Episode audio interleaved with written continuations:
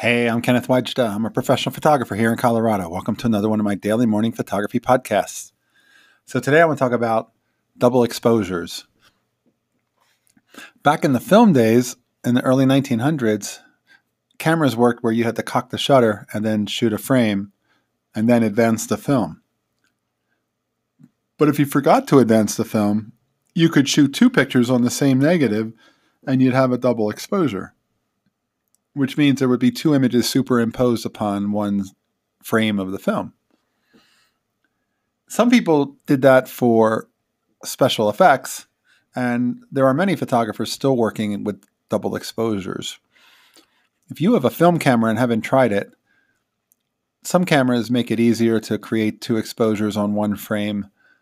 A lot of cameras starting from the 50s and 60s started putting in devices to prevent you from making double exposures because most people didn't want double exposures and they found them to be error and they wanted it to be error free. And to make that, they made it so that, like on a 35 millimeter camera, when you advance the film, it also recocks the shutter so you don't have any chance of shooting two. But many cameras allow you to shoot two. And if you're shooting digital, certainly you can take two frames and sandwich them in different layers in Photoshop and do it that way too. But there's more fun, I think, doing it on a piece of black and white film.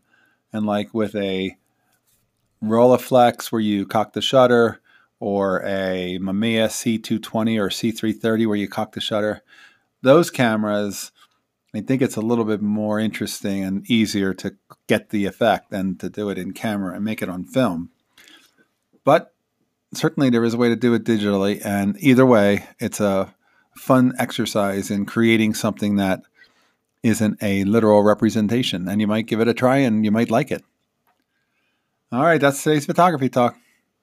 If you're enjoying these, hit the subscribe button. If you want to see some examples of double exposures, Google it, and you'll see there are many artists who have posted photos like it, and you can see what can be done, and maybe you'll get inspired.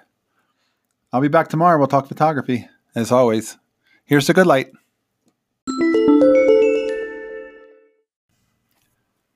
Hey, one last thing.